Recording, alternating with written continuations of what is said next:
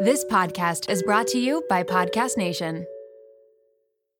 This episode is brought to you by LolaVie. Lola V is an award winning hair care line by none other than Jennifer Aniston. They offer clean, plant powered products for every hair type and texture. I just did my whole hair care routine with all the products the other night and I am obsessed. Along with incredible shampoo and conditioner, they have an intensive repair treatment that you can use once a week. They also have a lightweight hair oil, there's a leave in treatment, and there's also a glossing detangler which I need because lately I want to do my hair in like a slicked back look, but my hair's too frizzy. Get 15% off LolaVie with the code MOMROOM at www.lolav.com slash momroom and LolaVie is L-O-L-A-V-I-E.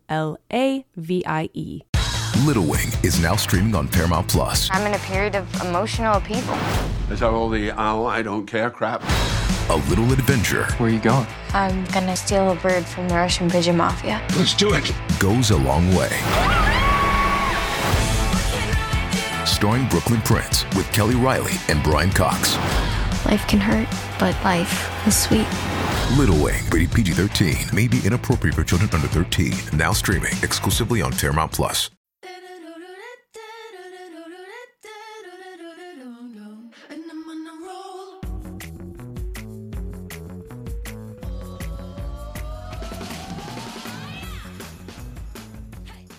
Welcome to the Mom Room Podcast. My name is Renee Reina, and I am definitely the mom friend you have always wanted. This episode is all about plus size pregnancy, or fat pregnancy, or being pregnant while living in a large body. As many of you listening may know, being pregnant is already stressful in and of itself. And once you add on being overweight, being obese, being plus size, whatever you want to call it, it comes with a whole whack of added stressors. And one of the biggest stressors is navigating the medical system. So, you'll notice in this episode, we talk about some positive experiences that Cathy had with healthcare providers and then some pretty horrible experiences. We touch on gestational diabetes. We also talk about her recovery from her C section uh, and what that was like. And if you take anything away from this episode, let it be that your vagina cannot be fat, people, okay? It's a hole. And on that note, let's jump into the episode. first thing that I wanted to talk about, which even when I was putting out the Instagram story for this topic, I was uncomfortable with what to call it. Sure. You know, I know people use the term plus size or curvy, but in, I guess, the medical system, they use the term obese, which I Yep. don't like that term because I feel like it has negative, you know, associations. Connotations. Yeah. Yep. And most fat people don't like it either. Right. And then uh, the, the word fat, obviously, we've grown up where fat is used as a criticism or to make fun of someone. That's Yeah. what you say. But now I've heard a little bit about people saying maybe people want to start using the term fat. I wanted to hear what, what your thoughts are about what should people be calling it. I have called it plus size pregnancy, but what are your thoughts? What would you call it? I personally call it either a plus size pregnancy or a fat pregnancy. I'm personally very comfortable with fat. Um, I am fat. I have more fat on my body than you do. By definition, that's my body type. Um, and I think it's an adjective. So is thin, so is blue, so is blonde, so is brunette, etc., etc. Um, and we only associate that fear with using the word because it has been used negatively. So let's stop giving it so much power and just call it what it is. But I think, you know, if you are friends with someone uh, or family members with someone who lives in a larger body and you're comfortable to have the conversation, ask them, you know. But I think the beginning of the conversation is like, why do we need to describe people using their bodies? I that's a first point of consideration. And then if it's necessary for the conversation, like it is for this one, because there are differences between a fat pregnancy and a, let's say, thin pregnancy or average body size pregnancy, whatever you want to call it, um, then we need to put a label on it. So talk to people you know about what they feel comfortable with. But I think more and more people are comfortable with fat. And if you're still feeling weird about it, then I think plus size is okay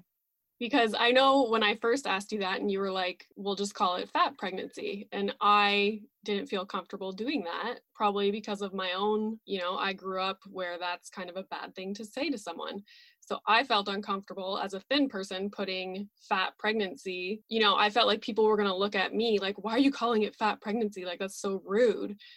But hopefully, everyone can just get to the point where it's not used as a negative term, it's a descriptor. Absolutely. And I think it's a good time for everybody to take a minute with themselves and think about why they feel uncomfortable using the word and examining that for themselves, right? That I'm uncomfortable. I was uncomfortable for a long time and I still am uncomfortable using it to talk about somebody else because I don't know how they perceive the word it, it's loaded language and until we we move further and we're not necessarily judging people by their bodies or their skin colors and so on and so forth then we have a lot of work to do all around so another thing that i wanted to bring up was when i put it out there that I was going to have an episode on this topic, some people were kind of confused. You know, why is this a topic that you would consider talking about?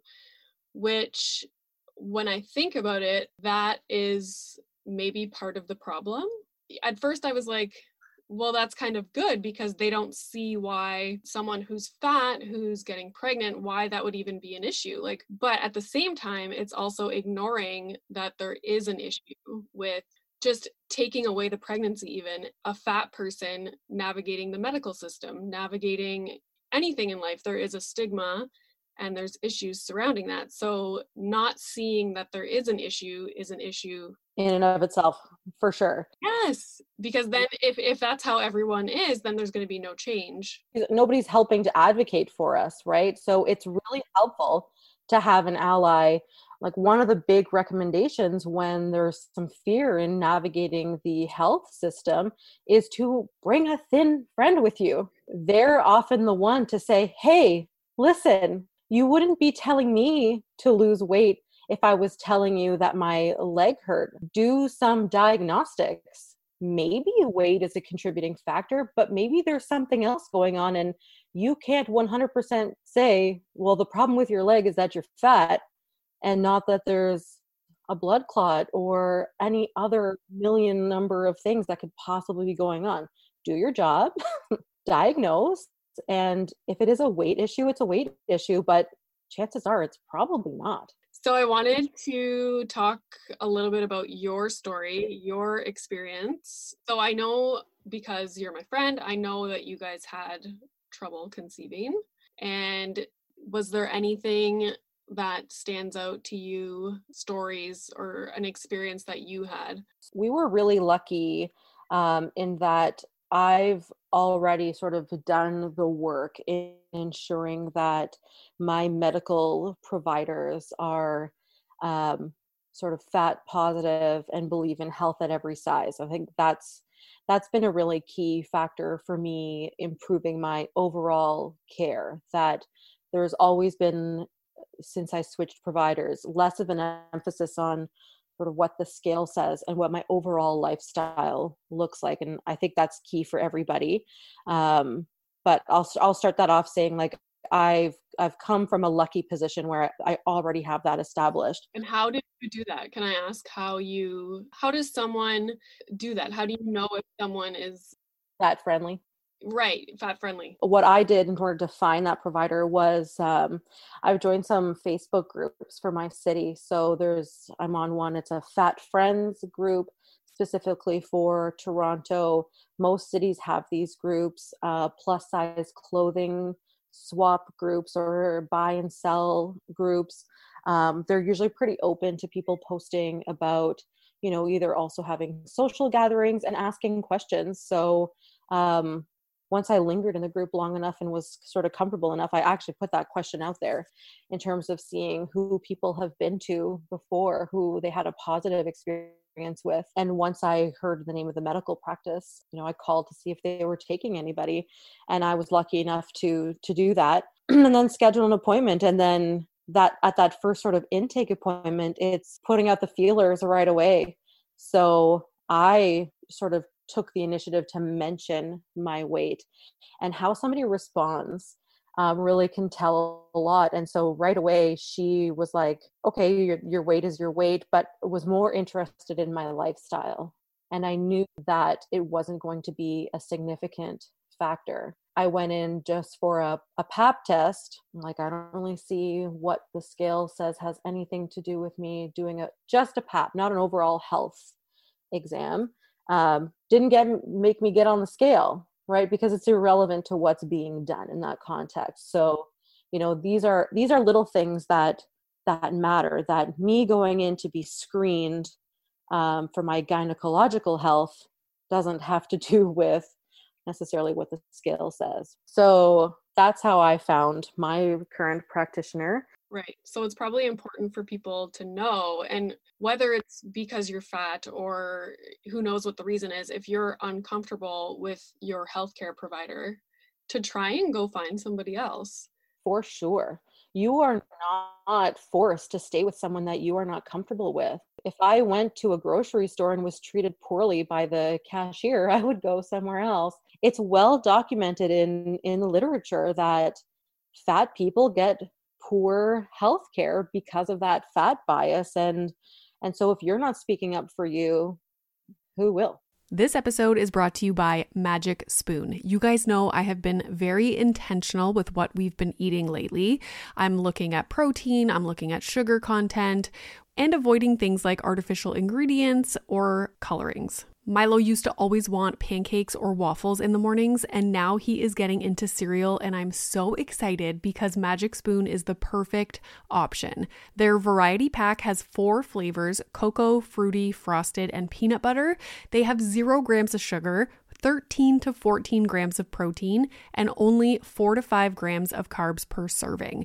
They're made with wholesome ingredients, no artificial flavors or dyes, and I'm just so happy that he's getting a good amount of protein before he goes off to school. And it's a great snack for me and my husband too, because 13 to 14 grams of protein in the cereal, now you add a high protein milk, you're set. That is such a high protein snack or meal.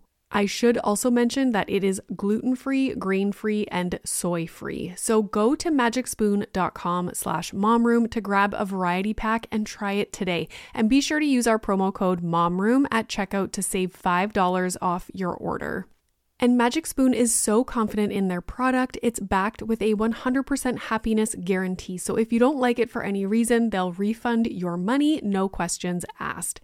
So try a delicious bowl of Magic Spoon cereal today at magicspoon.com slash momroom and use the code momroom to save $5. Thank you, Magic Spoon, for sponsoring this episode. This episode is brought to you by Little Spoon. It is 2024. As busy parents, it's hard to completely overhaul our lives, but what we can do is make small changes that will make our lives easier. And that is where Little Spoon comes in. Their goal is to make keeping your kid healthy feel like the easiest part of your day so that you can cut through all the drama of mealtime. Little Spoon offers baby blends, biteables, and plates. So, baby blends is fresh, organic baby food. They have single ingredients but also multi textured purees to take the stress out of starting solids. Biteables make the transition to finger foods easy because they are cut perfectly to size, which promotes self feeding. And of course, all the biteables are healthy, balanced, and free of artificial junk. And then there are plates for your toddlers and your bigger kids. They are meals that are free of all the bad stuff. They taste amazing. Even the pickiest eaters will love them. They have things like hidden veggie mac and cheese, chicken nuggets, and adventurous things like pot stickers, gnocchi, and more. Little Spoon also has smoothies and build it yourself lunches. Did I mention it all comes right to your door? It is super flexible, so easy, and everything stores right in the fridge and freezer. You can pick up the menu and change up what you order every single time. The price is right, the quality is unmatched. You and your kids will love it. It's a huge win win for your family. Simplify your kids' mealtime with 30% off your first order. Go to littlespoon.com slash momroom and enter our code momroom at checkout to get 30% off your first Little Spoon order. Are there that you know of reasons why maybe someone who's fat would have trouble trying to conceive? Because I think that was your impression was that people would think that you had trouble trying to conceive just because of your weight, because everything is attributed to that. Absolutely. But I went in with a little bit of confidence thanks to my family doctor. So before we even tried to conceive, I went to her and had a full medical workup and talked to her about my sort of fitness in terms of conceiving. And all my medical tests came back great. You know, I was had great blood sugar, great blood pressure. My vitamin levels were great. Um, literally, the only outlier was my weight. And so she said, based on all that, there was absolutely no reason to think that there would be any difficulty trying to conceive, but that if after a year we were still having issues, that we should speak to her for referral to a fertility clinic. So I went in with that confidence, which was a great place to start from. And I hope that everybody listening who may be trying to conceive in a fat body goes in with that same kind of confidence. I know everybody's health differs, um, and those individual factors are certainly things you should discuss. But just because you are maybe pre diabetic doesn't mean you can't get pregnant and have a healthy pregnancy. There just may be additional things you need to do to mitigate those risks. Anyways, so a year goes by, we're not pregnant, right? So one year, okay, time for that referral. And this is where the anxiety came in. What will the fertility clinic say when they get my chart and see my weight? Because I've heard horror stories, and I've got a lot more since sort of talking about that this podcast was going to be happening about people being told that in order to get IUI or IVF, that they had to lose 20 pounds, and then they lost 20 pounds, and then they were told another 15 another 10, another 10. And that goalpost just kept being moved because they kept saying they were too high risk for any intervention. And so I was really worried that if I needed IVF, for example, that I was just going to be told no, and that my dreams of becoming a, a biological mother would be crushed simply because I happen to live in a large body. And that's not because of a lifetime of not trying to lose weight, right? Right. So obviously, fat people can get pregnant naturally. So why would there be a high risk of, let's say, IVF or some kind of intervention? IVF, I from my understanding, and I'm I'm not a medical practitioner, and I haven't read a ton about this, but my understanding is that the risk with IVF is a couple of things, but one being the all the hormones and drugs that you need to go on. But the biggest risk is that they remove your eggs surgically and that there's a higher risk of complications in the surgery because of the higher body weight. So, from a medical perspective, I can understand, but at the same time, is the answer really to have to get into a quote normal BMI, or is there, are there other things to mitigate that risk? And that's where I think it'd be interesting to look at more research. And there are fertility specialists who do IVF for people who are uh, in that sort of medically obese and morbidly obese category. It does it does happen, and they do have successful pregnancies. Yeah, and it's probably similar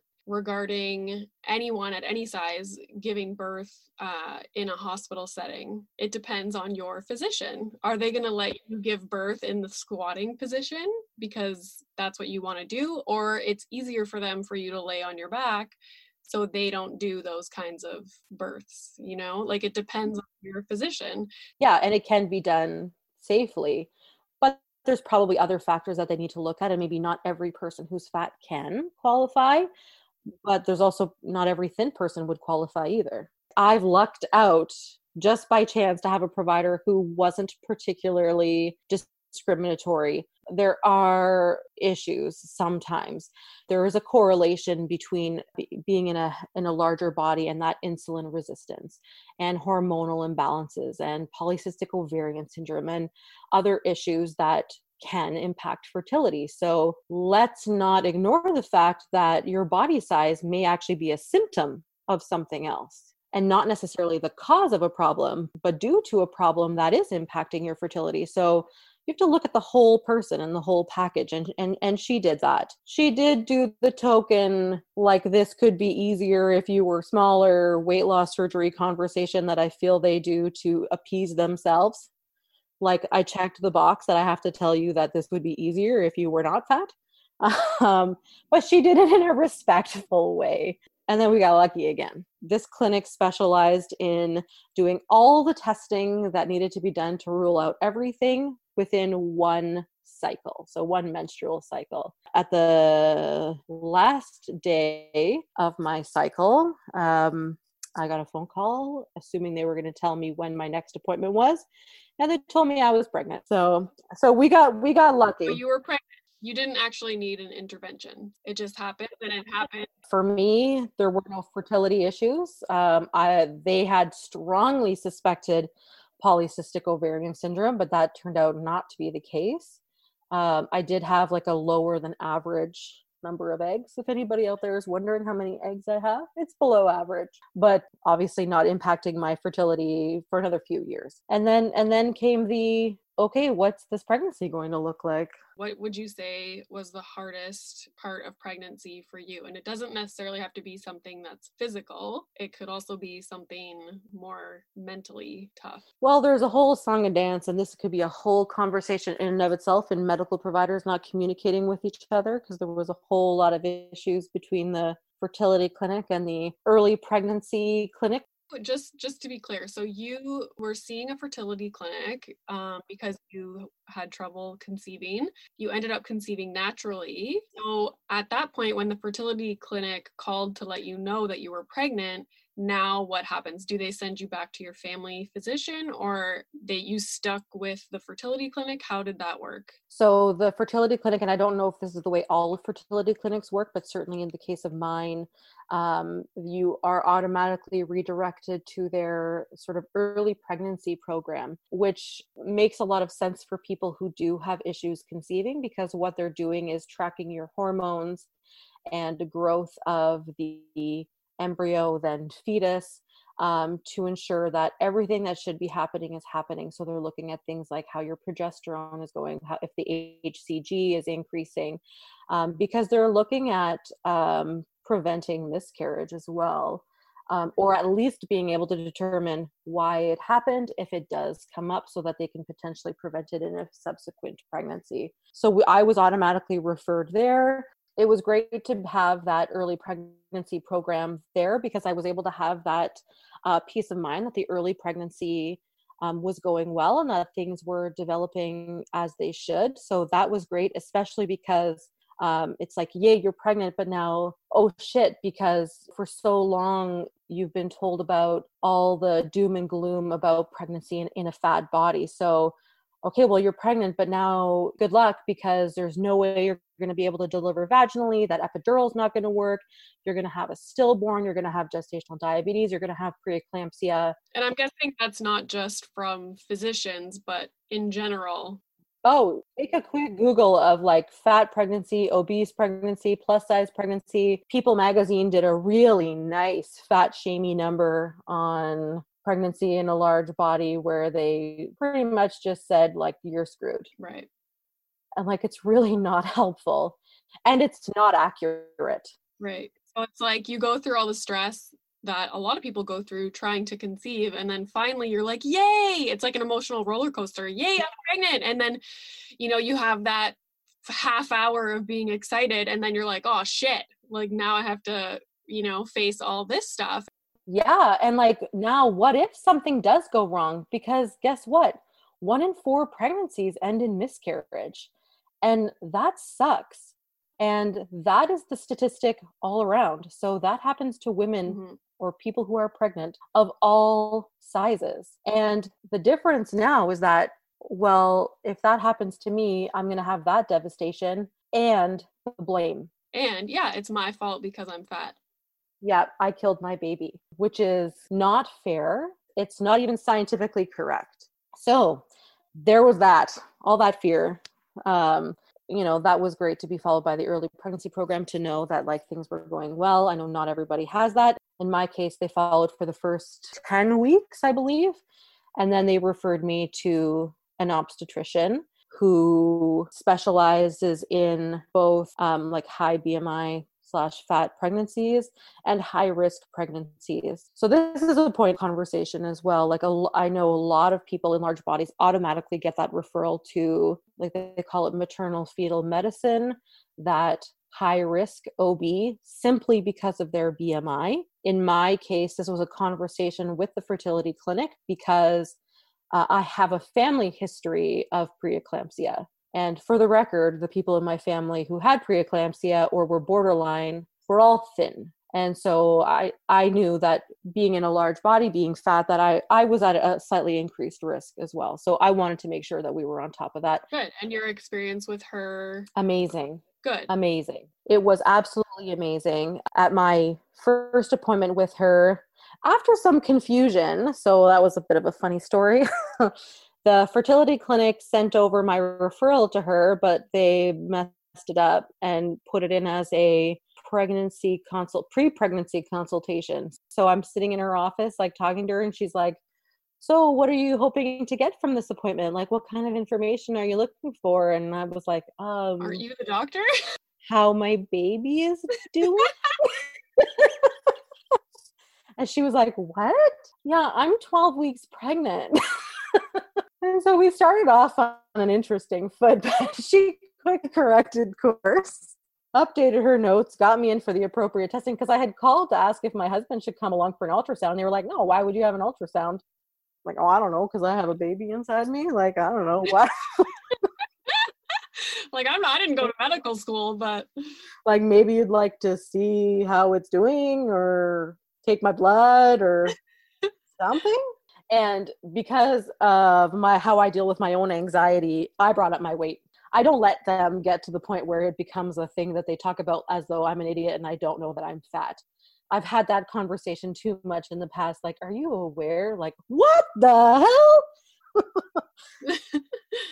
Yeah and it's funny that you notice that about yourself. Yeah i just nip it in the bud and i'm sure it's a bit of a it's a bit of a defense mechanism like fyi um i know i'm fat so let's just get that out in the open um and she was like yeah um so there are you know a few things that we need to to watch um you know she's like i will send you early for a gestational diabetes test and you know, we'll monitor your blood pressure and things like that, especially given your family history. She's like, but, uh, you know, more often than not, these pregnancies go well and we'll, we'll take a look at things. She gave the, the medical line that they recommend um, not gaining more than about 15 pounds when you're already um, in that obese category. Um, she said, but that's a guideline. If it happens to be a little more than that, unless it's causing complications, it doesn't really matter. Focus on giving your body the things that it needs to feel good and and help the baby grow and mm-hmm. move your body in ways that feel good, but don't stress about the scale. And I came all the way down from my very defensive and very anxious state really quickly I wish that everybody could have that experience. So I think it's important to have this conversation for people to know that it is possible to have a provider who um, looks at you as a whole person and not just a number on a scale, who doesn't feel like you're being fat at them, as I read somewhere. I'm not being fat at you. You don't need to lecture me. Like, I'm not offending you by being fat. This just happens to be the body I'm in. Um, or treat you like an idiot because you're in a larger body right? Like I have a master's degree. I understand nutrition. I know what a vegetable is. this episode is brought to you by Paramount Plus. Get in, loser! Mean Girls is now streaming on Paramount Plus. Join Cady Heron as she meets the plastics and Tina Fey's new twist on the modern classic. Get ready for more of the rumors, backstabbing, and jokes you loved from the original movie with some fetch surprises. Rated PG 13. Wear pink and head to ParamountPlus.com to try it free. So it's interesting. I'm happy that you gave the example of how she dealt with it and how she spoke to you because if we fast forward a little bit to a different physician that you um a physician and a nurse. Okay right. And this is applicable to any healthcare provider or anyone who's dealing with anyone how to speak to them. Maybe like you're a human. You're a whole person. This was one of the points that i wanted to talk about was kind of you know if you were to give advice to healthcare professionals about speaking to a fat person so that was a good example of what to do and how to interact with someone uh, while still getting your message across and absolutely. I think most people especially people living in large bodies understand that there are health risks and so we are open to that conversation. There are risk factors and so tell me about how to mitigate those risk factors without just prescribing me removing half my stomach or triggering my old eating disorder or or or right? There's more benefit to looking at overall lifestyle nutrition and exercise rather than focusing on weight loss in terms of improving health. The recent stats and research around what those complications actually are. In a lot of cases there's actually more risk in the healthcare system to people who are fat because of the bias rather than the actual weight being an issue. So because they're attributing something to weight, they miss something else. So it's kind of like the thought that people can be healthy at any size. Yep. Yeah, health at every size. There's people that look like me who are thin, who are extremely unhealthy. Absolutely. But they don't go into a physician's office and feel they're being discriminated against because they're not fat. They're skinny. Yeah. Yeah. Tell us the tale or the story of your negative experience. So I sinned the cardinal fat pregnancy sin. and that is I went ahead and I got gestational diabetes. I had other issues with my placenta as well. I had a notch, they call it in my placenta. The blood flow was weird. Uh, the hormones were crazy. For the record, you know, if if someone has not been pregnant before, or maybe they just don't, maybe they have been pregnant and they just don't know, gestational diabetes is not so much dependent upon your weight. Because I specifically remember my OB telling me um, when she gave me the referral to get the diabetes test that everyone has to get. I remember her specifically pointing out to me that, like, I know you're healthy, you go to yoga every day, you're thin, you're a healthy person, but this has nothing to do with that. You could come back with gestational diabetes and it has nothing to do with your weight. Interesting because the nurse handing me my referral said, You're getting screened for gestational diabetes and you're probably going to have it because of your weight. So, probably not the thing to say. Yeah. And then I had it. Which is annoying and a piss off because, yeah, now that you're terrified to get it. Whereas me, I wasn't because there's no stigma attached to it for me. If I got it, it's not my fault. And we talked about this the other day. Like, if I were to get it, I would be like, oh, damn, like, has nothing to do with me. But if you get it, it's your fault. I caused it.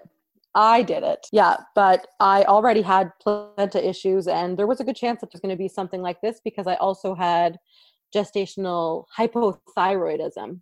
So, because of my pregnancy, my thyroid wasn't working properly, and they said that was in part due to the hormones produced by the placenta. And guess what gestational diabetes is caused by? Hormones produced by the placenta. So, that same nurse who told me that, like, I was for sure going to get it called me and said, See, you have it. She said something to the effect of like, you already have type 2 diabetes, right? And I was like, um, bitch, you have my chart right in front of you because you found my phone number. Why don't you just maybe like open it? As I mentioned earlier, my blood sugars were amaze balls. So And it's just the fact that she wouldn't say that to someone who was thin, I'm sure. and then said, "So we're going to refer you to the endocrinologist." Fine, appropriate. But in the meantime, lay off the candy and pop. Which is soda for our American friends. And it's like have a lifestyle where at the time I was living in a condo, had my personal trainer coming to the condo a few times a week, like eating super healthy because I wanted to make sure that this pregnancy went as well as possible. So it was just like a real slap in the face. Here I am doing everything I can to do right. At this point, I was about 20 weeks pregnant and had lost weight. Like, why she's making all these assumptions is merely because of the BMI. Yeah. So in one in one phone conversation, she made the assumption that you have type 2 diabetes and that all you eat is candy and you only drink Coca-Cola. For the record, that sounds awesome, but I Yeah. wasn't doing that. Yeah. So that's but who would even say that? I know. Actually, you're a freaking healthcare professional. Who says that to someone? a healthcare professional who works in a clinic with a physician who specializes in high BMI pregnancies and should have more of an understanding of the people coming through her door and realize that you can't make these big sweeping assumptions. I even put off meeting with the endocrinology clinic because she destroyed me. So I was now potentially interfering with the development of growth of my child because of how she made me feel. I was afraid to talk to another healthcare practitioner because of those assumptions and I and I then assumed that that's how I would be treated moving forward that I caused this problem. Yeah. If that was your initial phone call to find out that you had gestational diabetes, I would not want to go to that clinic either. Yeah. I didn't want to talk about it. I didn't want anybody to know about it. Actually, like probably if some of my family are listening to this right now, by the way, I had gestational diabetes. uh, because I was made to feel so much shame about it that I hid it. Yeah. I would like skulk off to the bathroom and like hide my I I only needed insulin at night, but uh like I would I would hide it. If anybody came to the house, I made sure like there were no papers about the nutrition around, that there were no signs of any insulin in the fridge. Like I would hide it behind my husband's wine bottles in the fridge. Like made sure Like I, I don't I don't have diabetes, but I am drinking wine. I better that would be better. More acceptable to that than to have gestational diabetes in a fat body. Right, because it's your fault. Yeah, I did it. So I put off I put off the appropriate care. Uh, then I did meet with that endocrinologist, and uh, she made some assumptions as well. But at that point, I had built up enough fury to uh, tell her what was what. The next thing we will talk about is the delivery and kind of what your what was your delivery plan or your what was the plan with your OB? Um, so I, of course, reading these stupid articles that people publish about your vagina is too fat to deliver, which, by the way, biologically makes no sense. Your vagina as a whole, it can't be fat. Um, So if anyone takes anything home from this podcast episode, let it be your vagina as a whole. your vagina is a hole and it's not fat. so my plan uh, in speaking with my OB, because I was like, "Am I going to be able to deliver vaginally?" And she's like, "I don't see any reason why not. You know, unless the baby is breech and we can't turn it, or the, you know, there's an there's an issue." Um, she was like, "Yeah, like I don't. Everything looks great so far." So, and we kept having these conversations every two weeks until we got closer and closer. Uh, I was induced at 38 weeks because of gestational diabetes. That's standard among all weight classes, simply because they want to make sure um, that A, the baby's not too big, and B, uh, those last like week or two of pregnancy, blood sugars tend to start going wacky as the placenta is mature. So what they don't want um, a big drop or big spike in sugar right as you deliver uh, because that can cause a lot of complications for the baby. So they preemptively sort of induce no this doesn't happen with everybody but it is extremely common for this to to be the case with gestational diabetes as it was with me anyways go to be induced they did the they did a fun like they put a balloon in to make you dilate and all that good stuff. Uh, like with most people put some pitocin that was all perfectly fine. Things were moving along uh, and then things stalled. So what i learned was that actually my daughter was positioned incorrectly so she wasn't coming into my pelvis properly because uh, she was facing the wrong direction so i wasn't dilating enough. Um, and so that i ended up needing a c-section after 24 hours of labor. And and absolutely no complications. And and i'm a pretty big girl. So um, all that hype all that hype all that fear all that anxiety i had about it for nothing. Anyways i did end up having a c-section. There's all kinds of horror stories about needing a c-section when you're fat as well. All the infection you know if you have a big belly which i do like it's never going to heal it's going to be disgusting. You're freaking i i feel like your recovery was because i visited shortly after when you got home i don't remember was she like a week old? Not even i don't think. Because i remember yeah we were super early going to visit and yeah. i was like what? You were awesome yeah. recovery. So, fat mamas out there who need to discuss having a C section, definitely discuss that incision location because that made all the difference. I was now in a position where I could keep it clean and dry.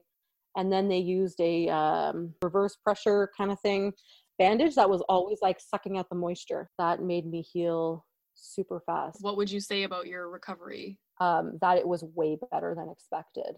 I was terrified about the recovery from a vaginal birth and I was also terrified about C-section recovery because you hear nightmare stories about, you know, the incision opening, getting infected, and that kind of thing. And you know, maybe I was lucky, but I also think that it was in part due to the proper bandage and the proper incision location. That also helped because like you don't bend from a couple inches below your belly button, but you do at your pelvic bone. So picking up my baby and things like that, we're not comfortable. Even sitting down though even to be sitting you're not you're not bent at the incision. No instead it's like my my fat is out. It's fine. It's not in the way. Okay so now we have a cute little girl in the world. So what would you say like what would your biggest piece of advice be for someone who is fat who is looking to get pregnant I mean, I think number one, you got to be prepared to like speak up for yourself. And then, generally speaking, like worry less about the scale and more about your healthy pregnancy habits, like everybody generally does during pregnancy. Uh, don't get too hung up on that. Uh, find that provider who believes in health at every size. I think don't be ignorant of the risks, like be aware that there are some, but that it's not the average so don't let people scare you into thinking that your pregnancy is doomed. There are millions of fat women who get pregnant all the time who have wonderful pregnancies with no complications and vaginal deliveries. Like don't don't let that fear get you. And look like you can have a complication. I had gestational diabetes. Did it suck? Yeah especially when you have providers who are all there for the stigma. But you know having that like solid ob sort of help. So find that core provider who's going to have your back. And yeah advocate for yourself. Don't let someone shame you.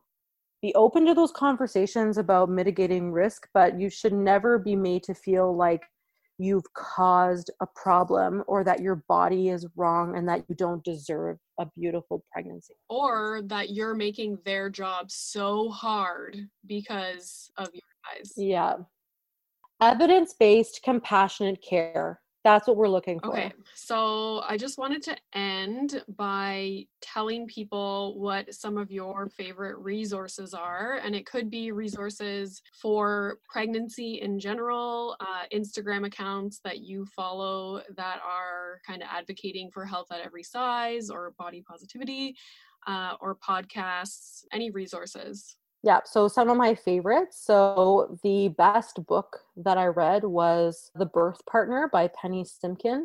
That was Such a good book. Um, an Instagram account that I really like is Plus Mommy. So she's doing what I dream of doing, which is like she runs an Instagram account, a website. She also has a podcast that um, has some really great information, and she has a whole resources section. So either plusmommy.com or plussizebirth.com, they both bring you to the resources. Her name is Jen McLellan, but Plus Mommy on Instagram. One of her articles that I'd highly recommend is called uh, Doctor Appointments Alone. You're fearful of fat shaming. Um, in terms of combating just that general um, fat stigma, I really like Your Fat Friend. You're being like YR, Fat Friend uh, on Instagram or full out your yourfatfriend.com uh, someone who is very knowledgeable about health at every size and talking a lot about the research behind it and sort of diet culture and all that is Dr. Joshua Wolrich, W O L R I C H. He's on Instagram. And the last one, uh, great for just general OB resources and particularly focusing on that postpartum period, is Dr. Sterling OBGYN. Awesome. Well, thank you very much for speaking to your noodle friend. Thanks for having your rigatoni friend on. I'm sure I will talk to you in five minutes off of this microphone. And what is your Instagram account if people want to follow you? Well, I had started a fun one that was all about plus size pregnancy, but uh, we've recently had a, a surge of uh, followers on my main account so we'll talk about that one, which is at molasses and bread. All right. Thank you so much for listening to that episode. Again, my name is Renee Reina. This is the Mom Room Podcast. And if you have a moment, please go to wherever you listen to your podcast and rate and review. And if you're looking for more Mom Room shenanigans, you can follow me on TikTok and on Instagram at the.mom.room. My blog is reneereina.com and I put out a new blog post every Sunday night, so be sure to look out for that. We will be back next week with a brand new episode, and I will just leave you with I really hope your child sleeps tonight.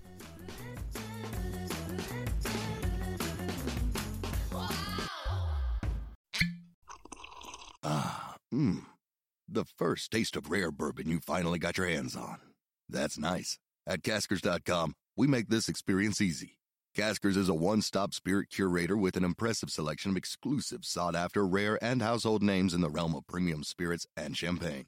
Discover the top flavors of the year now by going to Caskers.com and using code WELCOME10 for $10 off your first purchase.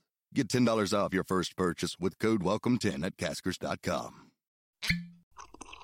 Ah, mmm. The first taste of rare bourbon you finally got your hands on. That's nice. At Caskers.com, we make this experience easy.